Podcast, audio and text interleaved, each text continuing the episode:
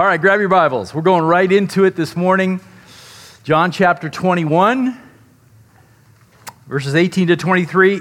It's true what Adam said. We're down to just the last couple of passages in this amazing book. And next week, what we're going to do is, is we're going to cover, we're going to go back over all that we have learned together and walked through over the last three plus years in the Gospel of John. We'll look at his whole purpose for writing. Uh, so it's going to be a great Sunday. Don't miss it. Also, we'll talk about our next preaching series, which will be in the Old Testament. So that's, a, that's what we call a teaser. So uh, don't miss church next Sunday. All right, last week we covered this very well known and powerful exchange between the risen Christ in his glorified state walking down the shoreline of the Sea of Galilee with everybody's favorite disciple, Simon Peter, right? Simon, son of John, do you love me? Lord, you know that I love you. Then care for my sheep. Three times Peter is asked to confirm his love for Jesus, one for each of the three denials. And this was the Lord's way of publicly restoring Peter to fellowship in front of the other disciples so that moving forward, there would be no doubt about his status in terms of fellowship with the Lord. And after each time he professed his love, Jesus then commanded Peter, again, three times, to care for his sheep. The sheep that the chief shepherd would entrust to him, which was a pretty big deal. Now, I don't know if you've uh, considered this before, but this is a good time to talk about it. Just how big the mission was that Jesus was handing to these 11 men in this moment. And as we've seen, they're pretty ordinary guys. But Jesus is handing this mission off to them. Soon after this exchange in Galilee, the Lord is going to gather with his guys one more time in Jerusalem before he ascends to heaven. And he is going to command them, first of all, do not leave the city until what I have promised you is fulfilled, the coming of the Holy Spirit. And then he says this He says, You will receive power when the Holy Spirit has come upon you, and you shall be my witnesses, both in Jerusalem and in all Judea and Samaria, and get this now, even to the most remote parts of the earth. Can you imagine how big that vision is, how big that mission is? For these guys, these 11 guys, some of them were just fishermen, right? And yet, here is the mission I'm handing off to you. You're going to spread the news about me to the far corners of the known world. It's huge. And think about this Peter's just been told to do what? Tend and to shepherd. So, initially, what this mission is going to be is about witnessing, right? It's going to be about preaching the gospel. But soon, it has to turn into more than that because when you preach the gospel and people come to know Jesus and, and, and people get rooted in saving faith, what is required? The planting of churches, right? The, uh, uh, the uh, finding elders to, to, to lead those churches right? And then to care for all these new converts that would be coming from a pagan lifestyle into the Christian faith. I can't even imagine how big a job Jesus is talking about in that moment. The remotest parts of the earth tend, care, preach, establish elders, you know, shepherd, counsel, all of it for these very ordinary men. Now, last Sunday I said uh, I was going to squeeze in one last map before we finish the Gospel of John. But guess what? I've got a few more today. I found a way to squeeze them in. And I, and I thought I would, just, I would just put this map up here to show you what I, the point that I just made. Okay, so this is, this is the, the known ancient world at that time, right? The green, I guess that's sort of green, is the, is the Roman Empire. You see how broad it is, surrounding the entire Mediterranean Sea. The blue dot down there towards the bottom is Jerusalem. That's where this is happening. That's where, that's Israel. That's where all this is going. But every red dot on there that you see is a known Christian community, and there were probably more that we're not aware of, a known Christian community just in the first century, in the lifetime of John the Apostle. I mean, are you serious? So, moving from west to east, you've got Rome and, and a couple other cities there in Italy to Macedonia and Greece, across the Aegean into Asia Minor, right? And then down into Syria, south into Israel, and of course, even south of Israel, you've got Egypt and you have North Africa. Imagine starting from that blue dot and then seeing the church spread out that much in 100 years, in the lifetime of John the Apostle. It's remarkable, isn't it? So, listen, I, I thought about this last night as I was, again, thinking about what Jesus is laying on these guys before he ascends. And I was thinking, you know, I have a little bit of experience in, in preaching and church planting and shepherding. And it's, it, it takes everything that I have all of my life just to oversee this one local body in Stevenson Ranch. And then I look at that and it just overwhelms me. It's absolutely amazing. Okay, I just want you to see that because, man, it's, it is, it's supernatural, right? Only God could do this. And, and of course, that's why Jesus says, wait until you have power because it's the Spirit that is going to drive all of this. But wow, what, what a vision. Okay, back to our story in the Sea of Galilee. Before the Spirit comes, before this great mission is launched, Jesus has a few more things to share with Simon Peter. And if you look at the first phrase in verse 18, you can see that what the Lord is about to do is, is prophesy about the life and death of Peter.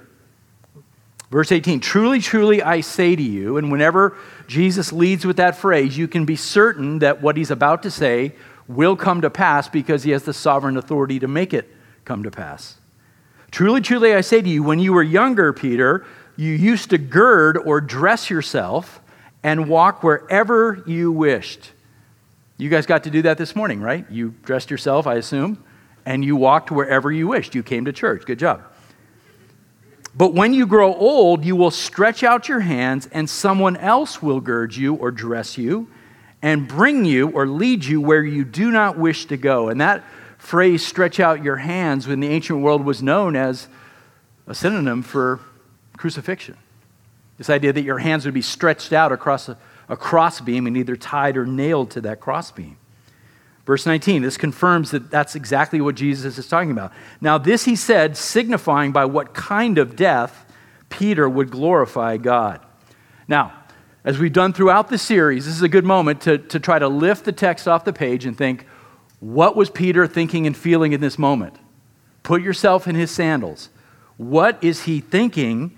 W- would you not be stunned if you were in the presence of the Lord and he prophesied about your death? That's wild to think about, right? But there's not enough time for him to process all that's going on because the Lord keeps talking. John says, And when he had spoken this, Jesus said to him, What? Follow me. So, how would you react in that moment? Jesus prophesies, tells you how you're going to die, at least some detail, right? But then says, But in the meantime, follow me. Well, how's Peter going to react? Based on what we've seen of Peter in the last, what, seven chapters or so, there's probably a 70 30 chance he's not going to react well. Because we've, seen who, we've seen who Peter is. And guess what? He doesn't. Rather than say, Okay, Lord, I trust you, I will follow you. You just show me where to go and I will follow you. Peter immediately deflects and starts being concerned about the other disciples.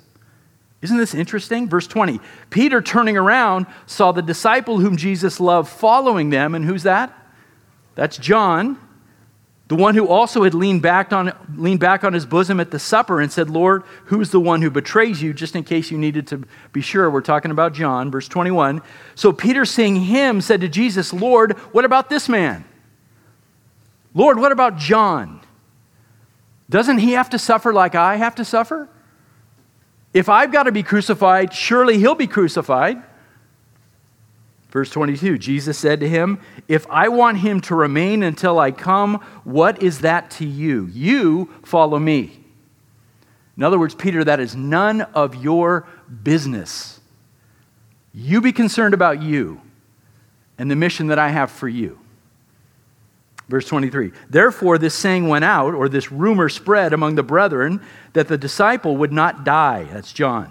Yet Jesus did not say to him he would not die, but only if I want him to remain until I come, what is that to you?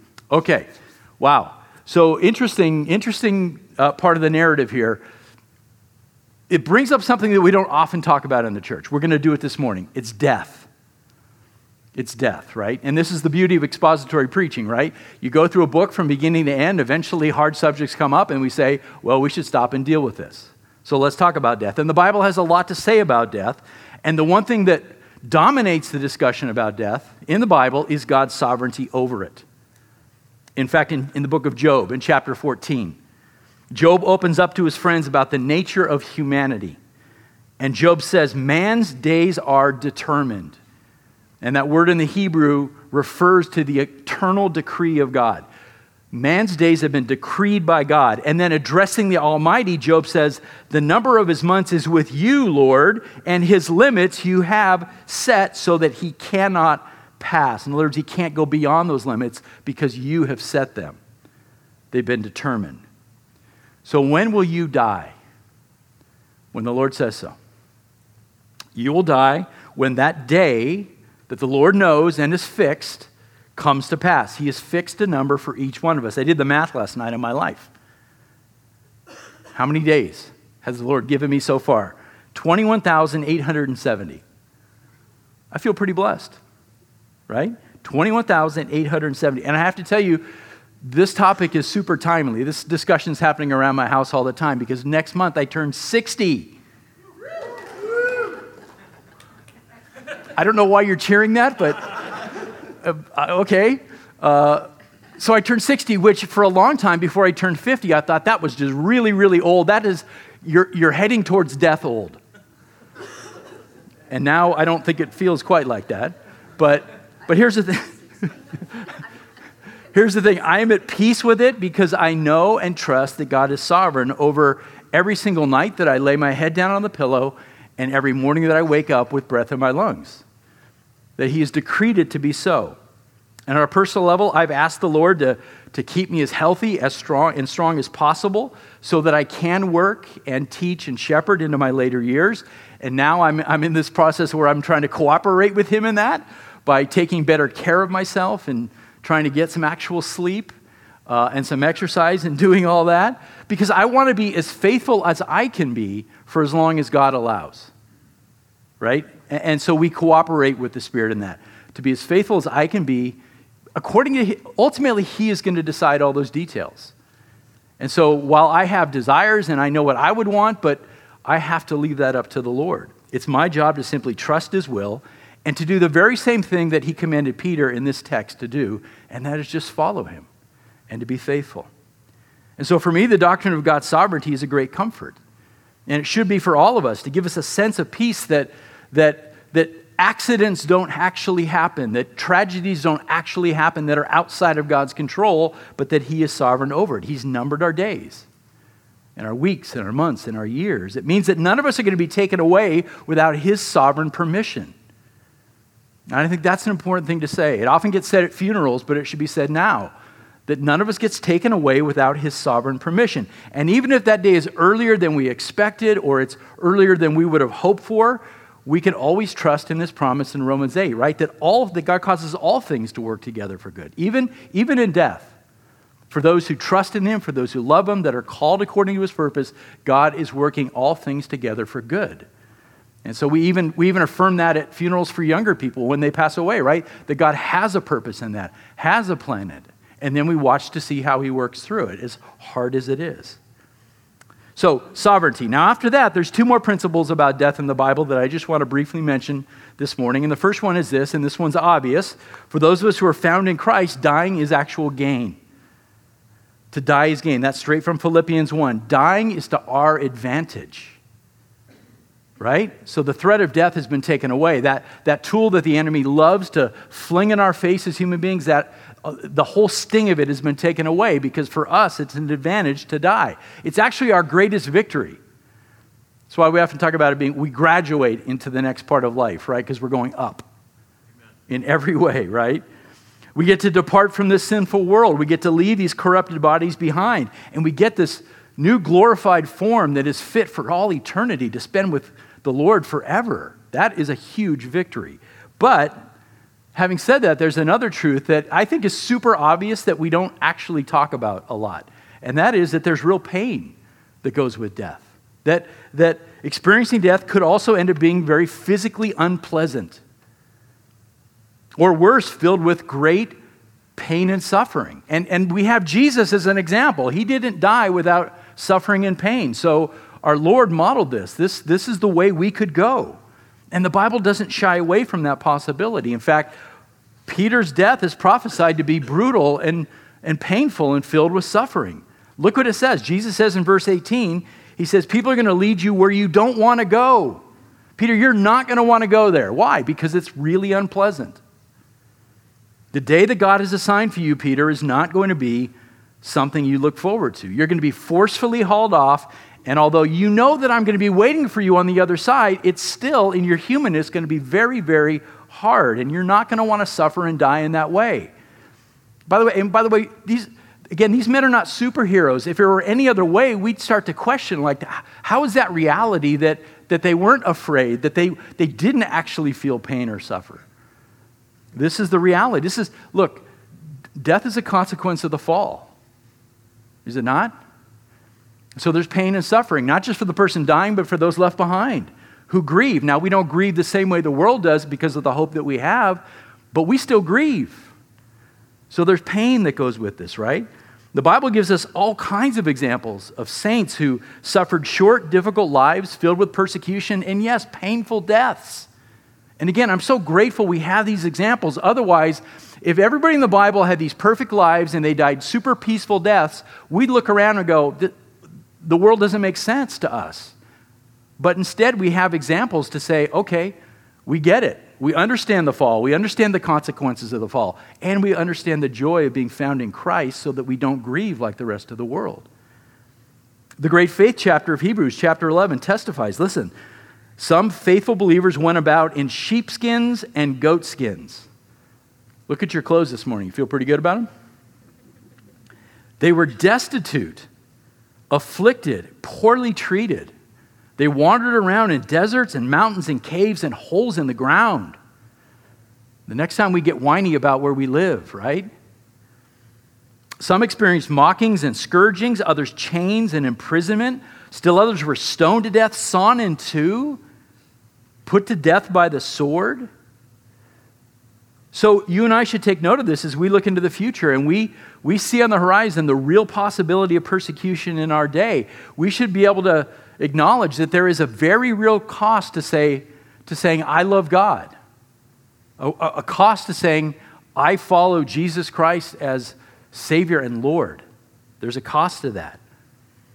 Those who profess that now, but their faith isn't genuine, they're going to turn away in the day of decision. When the pressure comes and the threats come, they'll turn away. But for those of us whose faith is genuine, we will stand firm in the hour of trial, as the great people in Hebrews 11 did because God will give us that strength to stand and endure those trials.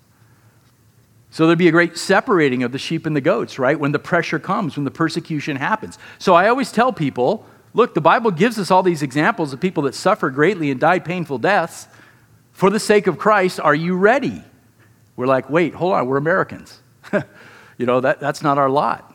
Well, maybe, maybe it will be.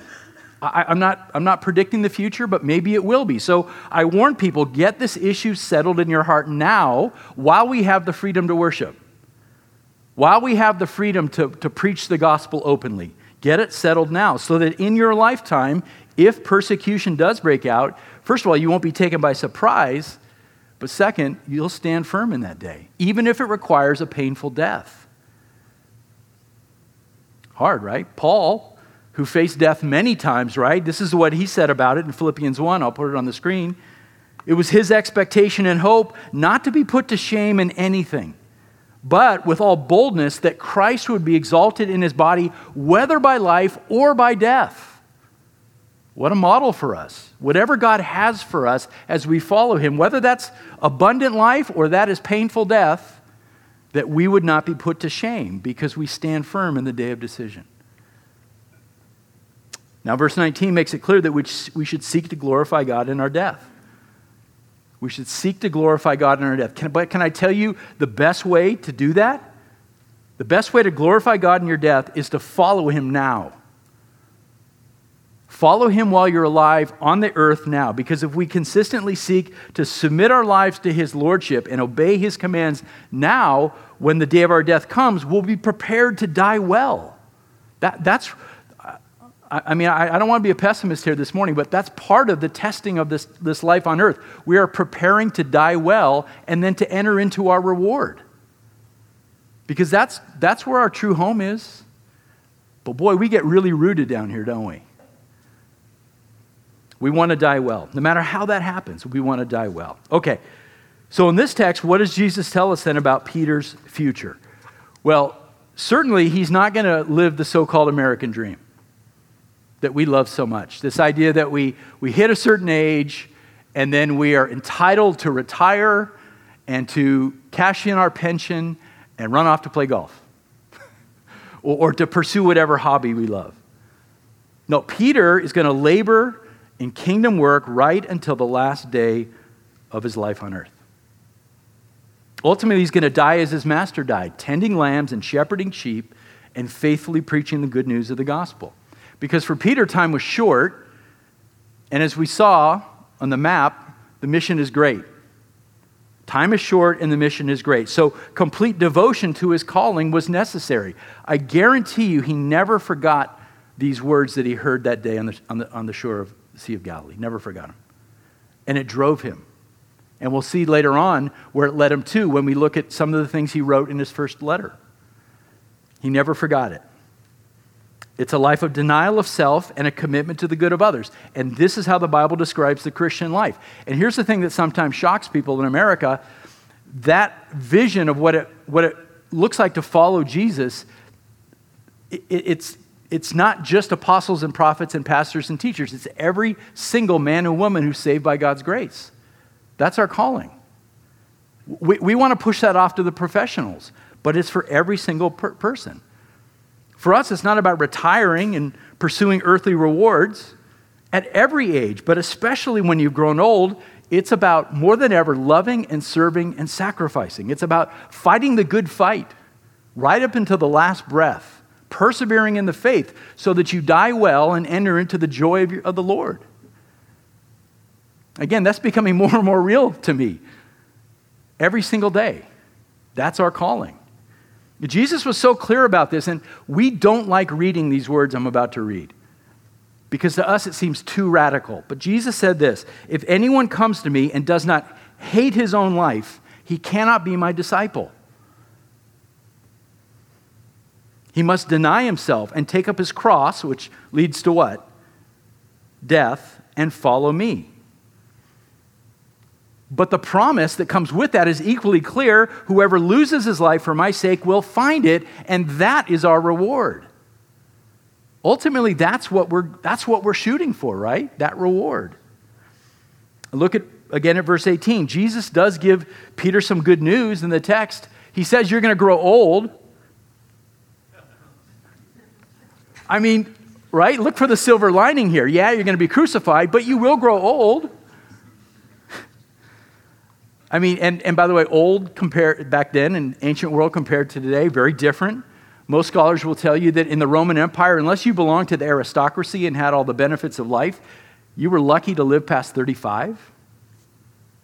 Right? Sometimes we forget in history, and this is just an aside, how young many of the great historical figures were because they didn't live very long. Alexander the Great invaded the Persian Empire at the age of 20. He led the greatest army in the history of the world at 20. How old are you guys? right? Genghis Khan conquered most of Asia at the age of 21. Charlemagne ruled over most of Western Europe by the time he was 26. And these guys said, Well, I've lived half my life by then. It's interesting, right? But Peter's going to get to grow to be an old man.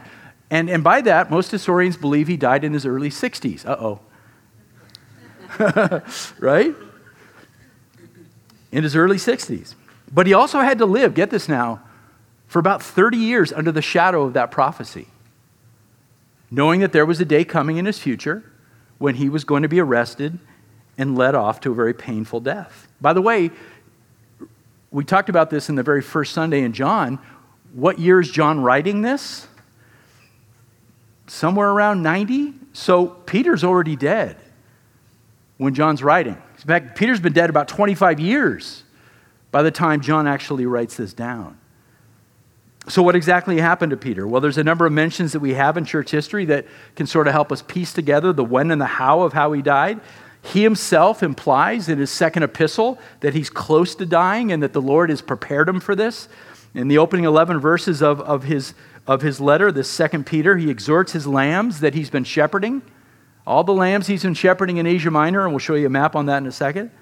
He exhorts them to live faithful, godly lives. And then he says this He says, I consider it right as long as I'm in this earthly dwelling, right? And, and that, man, that, that should be sort of the perspective we have. As long as I live in this earthly tent, I'm going to be busy with kingdom work. So, as long as I'm in this earthly dwelling, to stir you up by way of reminder, knowing that the laying aside of my earthly dwelling is imminent, he writes, as also our Lord Jesus Christ had made, has made clear to me. So, the Lord had made that clear in his heart.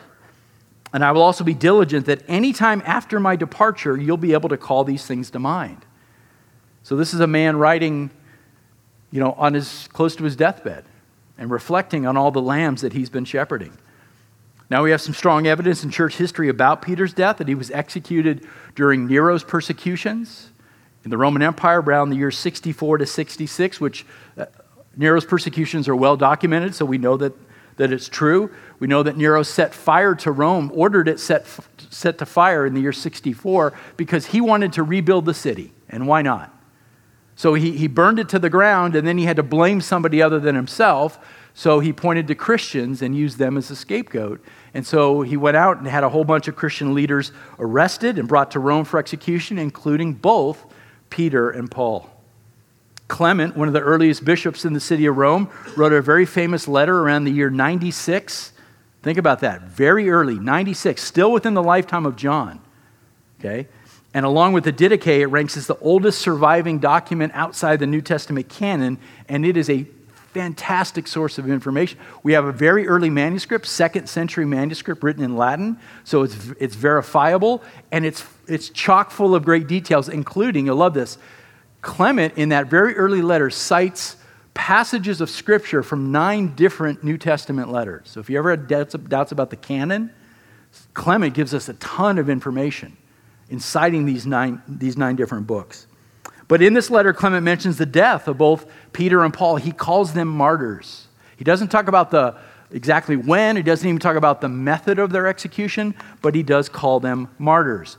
Four other church fathers, just to give you some dates and all that in terms of witnesses, confirm that Peter came to Rome and was, and was uh, executed there. Ignatius of Antioch around 110, Irenaeus in 180, Tertullian of Carthage about 195, and a man named Dionysius of Corinth, who around 200 is very explicit that both Peter and Paul had been teaching in and around Italy. Both were dragged to Rome, and they were, he says they were executed together. Now, by that, he probably meant within the same persecution that Nero launched during those years. So we have some really good detail on this. And then there's Eusebius of Caesarea, who's often called the father of church history, writing later about the year 325, and he reports that Peter was crucified. He also tells us, by the way, that Paul was not crucified, that he was beheaded. And that fits with the historical framework because Paul was a Roman citizen and it was illegal for Rome to crucify citizens. So he was beheaded, which sounds much better to me than being crucified. Now, Eusebius also passes along an apocryphal story that you've probably heard because it makes for such a great ending to the story, but I don't think it's real. And that is that, that Peter demanded to be crucified upside down because he didn't, he didn't, he thought it was, it be, he was unworthy of dying in the same way that Jesus did. That's probably apocryphal, so don't put your trust in that. I, I would just simply say that there's, there's very strong evidence that Peter was crucified exactly as Jesus prophesied he would be in the normal way. Make sense? Okay, what about John? Let's talk about John. Look at verse 23 again. John debunks this rumor about himself that apparently had been circulating among the churches that he would not die before the Lord returned.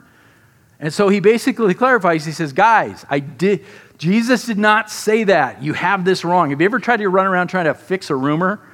Stop it. Everybody stop saying that. Jesus did not say that. What he said was, if I want him to still be alive on the day I return, what's that to you, Peter? Okay? But we know how people run with stories, right? Even back then. So it was in no way a prophesy that John wouldn't die at all or that Jesus would come back in his lifetime. And it's reasonable that he would want to sort of snuff out this rumor because when he's writing, he's an old man and he would not want to give any of his enemies any reason to gloat to say, hey, why hasn't Jesus come back yet, old man? So he just, he just sets the record straight and snuffs out that false rumor. So, what do we know about John's death? Well, like Peter, we do have some reliable bits of information about John's death. First, we have this is so great eyewitness testimony from two men who were disciples of John. That's very direct. That'd be like one of you guys writing about my death, right? You'd be like, I, I walked with that guy. I, I sat there and listened to him preach. Okay? Two guys, Polycarp of Smyrna and Ignatius of Antioch, sat under John's teaching. And then Irenaeus was a student of Ignatius. So there's this chain going on, and we have all kinds of interesting details. We know that John was exiled from, uh, uh, because of his faith. He says so in the Bible. Revelation 1 9, he says, John, I, John, your brother, and partner in the affliction, in the kingdom, and the endurance that are in Jesus, was on the island called what? Patmos, right? Because of the word of God and the testimony of Jesus. So he was exiled to Patmos because of his testimony, because of Jesus.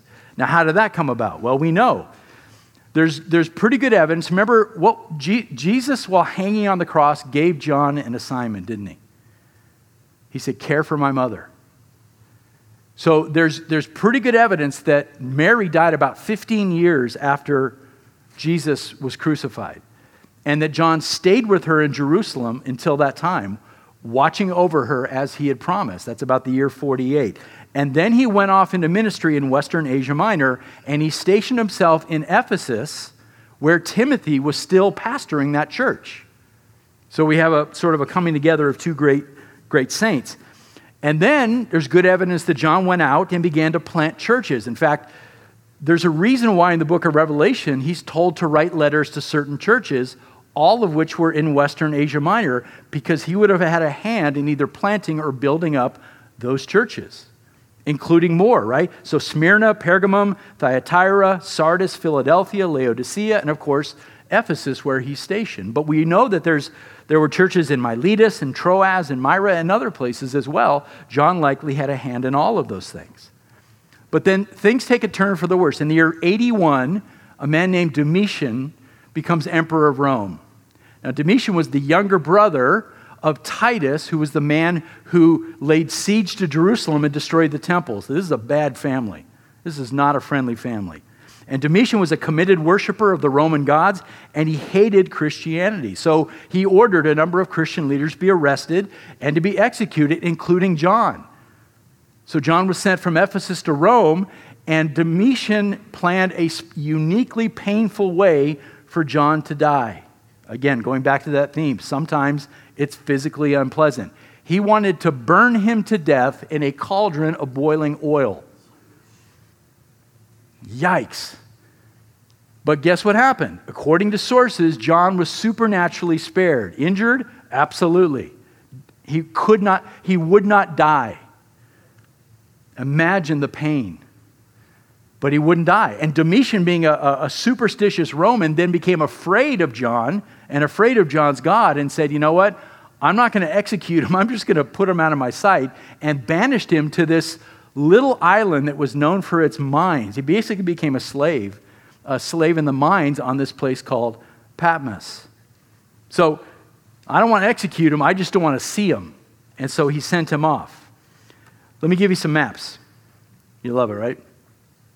And I put this up. This is, now, this is Asia Minor, okay?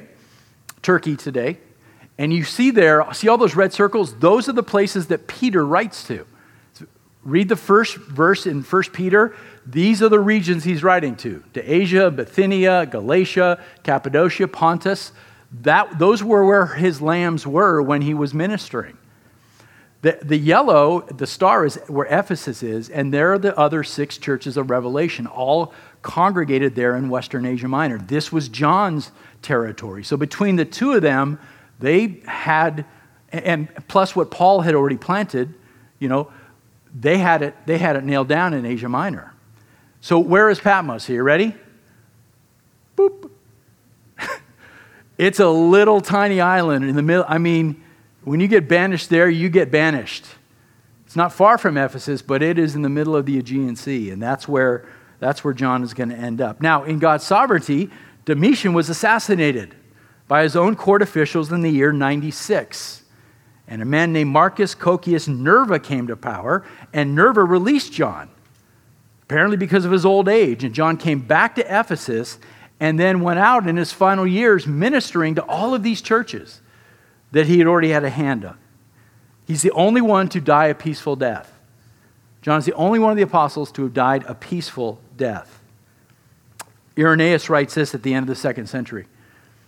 He says, All those in Asia who came into contact with John, the Lord's disciple, test, testify that John taught the truth to them, for he remained with them until Trajan's time. We know from historical records Trajan became emperor of Rome in the year 98. So, this is a, a solid firsthand bit of evidence that John lived at least until then. It's possible John was 100 years old when he finally died. Amazing. Clement of Alexandria writes about the same time. He says, After the tyrant's death, meaning Domitian, who was an awful guy, John returned from the Isle of Patmos to Ephesus, and he went into the neighboring territories of the Gentiles, listen, to appoint bishops in some places and in other places to set whole churches in order, and elsewhere to put into the ministry some of those who were pointed out by the Spirit.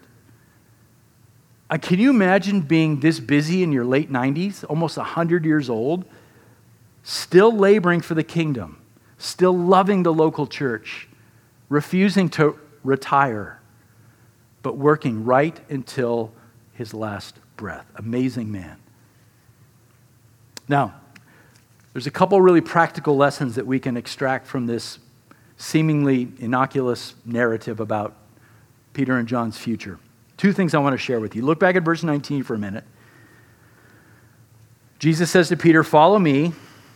What does Peter do? He turns around and says, Well, what about that guy?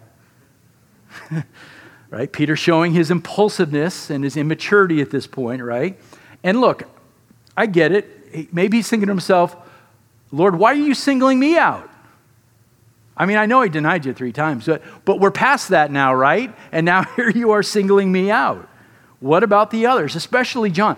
How many times have we seen almost a competitive spirit between Peter and John, right? Racing to the tomb, getting out of the boat, right? Well, what about this guy?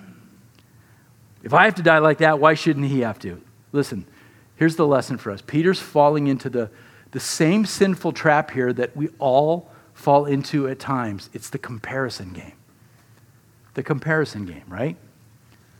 Oh, it's far too common in the church today, right? We have a tendency to compare ourselves to everybody about everything. We compare the possessions that we have. We compare our families to each other, especially our kids.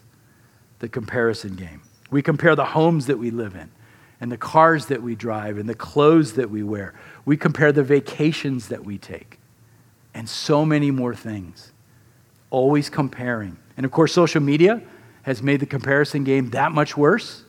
Oh my goodness. This wasn't around back in my day, right? It's made it so much worse. Now we measure our value based on how many followers we have and how, how good our Instagram page looks and how many views and likes we get. Compare, compare, compare. And the danger is so obvious.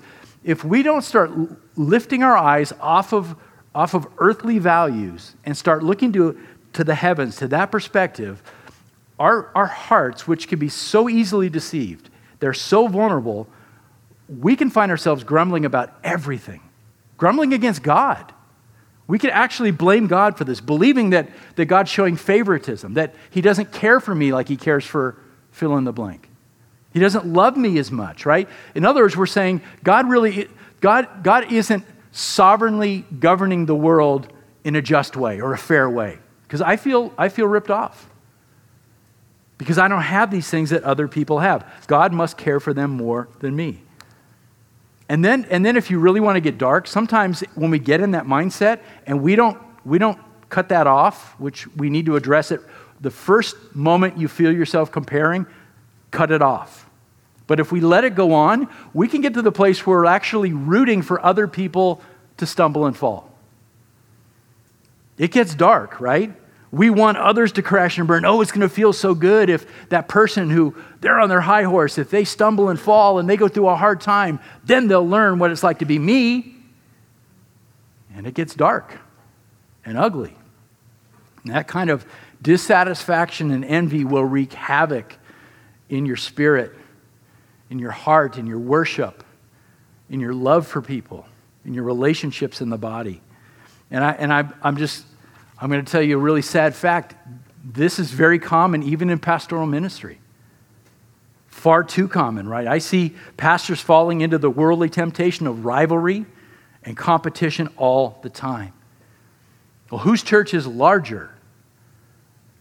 How big is your building? Right? Whose book is selling the most copies? Who's been invited to speak at this conference or that conference? That stuff happens. And it's now happening in public spaces like on Twitter. It's shocking, right? And then there's pastors and elders and um, just in smaller churches like ours who are always looking at the bigger churches and all the resources and all the money they have and saying, well, why not me? I work just as hard as that guy down the street with the big building. So I have to guard my heart really carefully. We all do, but man, it's so easy to fall into the comparison game. By the way, it's not just pastors, volunteers in the church get this all the time. I'm working so hard, I'm volunteering so much time. Why isn't she doing that? Ooh. Well, I know I could run that ministry better than he does. Well, if I have to get here early to set up chairs, well, what about that guy? I don't see him doing anything. There's a million ways to get petty and envious when we start playing the comparison game. But here's the thing we are a body. We're a body with many, many parts, multiple moving parts, and each one of us has a role to play. And so the arm cannot compare itself to the leg, and the ear cannot compare itself to the mouth. And even if the eye is working really hard, it can't look at the little pinky and say, What are you doing? So if you ever feel yourself being tempted to fall into the comparison game, I want you to hear Jesus' voice in your head when he says, what is that to you? You follow me. Sound good? What is that to you? That's not your business. I'm sovereign. I love you. I have a role for you to play. You follow me. In the case of Peter and John, it's obvious looking back that God had two very different visions for their lives. So we have an example right here. Why did Peter have to die on a cross in his early 60s, but John gets to live a peaceful life into his late 90s? Why? It's not our business. God is sovereign over that. That's his call. What's the phrase now? It's above our pay grade to know that? Why did Peter write only two books of the Bible and John got to write five? John wins again, right? I mean, if we play this game, it gets so silly. Why did God give Peter and John different amounts of success in church planting and, and shepherding? It's none of our business to know these things. It's our business just to be faithful to the calling that God has given to us and to use the gifts that He's given us, which are going to be different than other people, sometimes not as much as other people, and that's okay. Be faithful with what God has given you. Don't compare yourself, don't compare your circumstances, don't compare your ministries. It's not a competition. Amen? That brings me to the last point. Notice how twice in verse 19 and 22, Jesus' command is simple follow me. Now, what's interesting about that, um, he had said the same thing three years earlier to Peter, maybe on that same stretch of beach there at Tabgha, where he said, Follow me, and I'll make you what? Fishers of men. But the command here, same language, follow me, but it has such a deeper meaning now because at this point in the story, Peter is not that same naive fisherman he was three years earlier. Now he understands more of what it means to be an actual follower of the Son of God. And to Peter, it means that nothing could ever be the same again. He couldn't vacillate between Jesus and fishing anymore. It meant complete devotion, a radical new way of living. It meant giving up possessions, giving up his career, turning away from the world, it meant walking as the master walked. It meant serving as he served. It even might mean dying as he died. That's what it meant to follow the master. So, what about us? That, that's That's the question, right? What about, what about you? Hear Jesus' voice. You. In what I have for you, you follow me. What does that mean? What does that mean in your life? See, I think this is a huge problem in today's church environment. We all like to talk about Jesus as our Savior, and that's great, but we often say that because we love the blessings and the benefits that come with being saved. But what about following Him as Lord? What does that mean? Can you articulate that? The title Lord implies that He has possession of you, that you belong to Him, not to yourself. And in the, in the world we live in today, we don't like that type of language. What do you mean? Who's the boss of me? Hold on. No, it, He has possession of you. The New Testament bears it out, right? He said himself, You are not your own, for you have been bought at a price. That means that He is Lord over all things.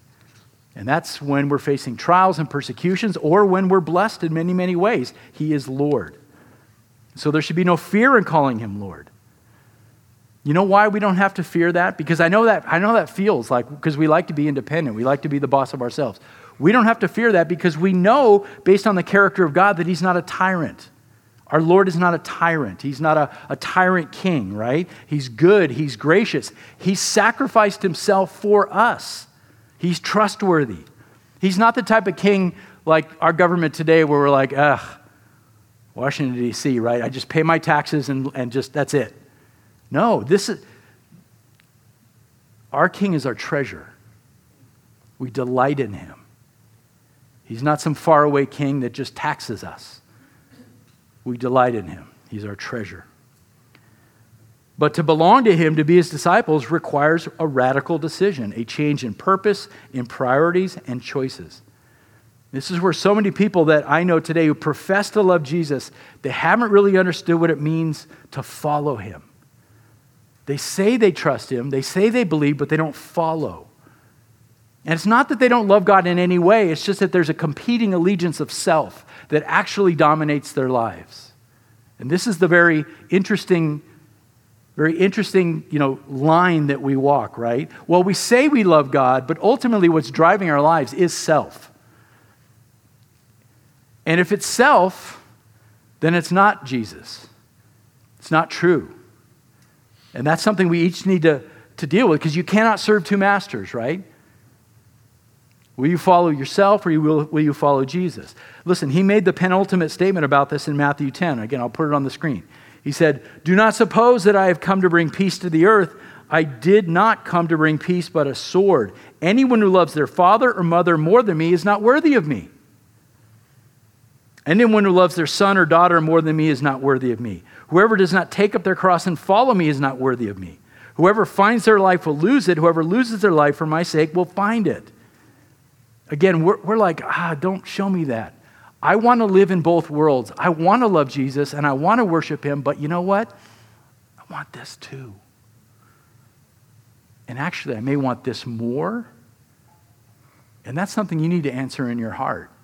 Because what he's saying here is that our love for him has to be so great that everything else in our lives just fades into the background. Not that family's unimportant, not at all. It just fades in comparison to loving him. That's the priority. So it requires that we seek first the kingdom of God over everything else, over our agendas in life, our goals, our comforts, our desires, even our lives. Even our lives. And that's what Peter would eventually do. He got it. He would lose his earthly life for the sake of Jesus, and in so doing, he would find life for all eternity. He got it. And as proof of this, and I'll wrap up with this consider the growth and maturity that you see in Peter in his first letter. I mean, it's written all over it. I wish I had time. Maybe we'll go through First Peter someday. It's written all over the place that that knucklehead that we see all throughout John wrote that letter. The Spirit is powerful to transform.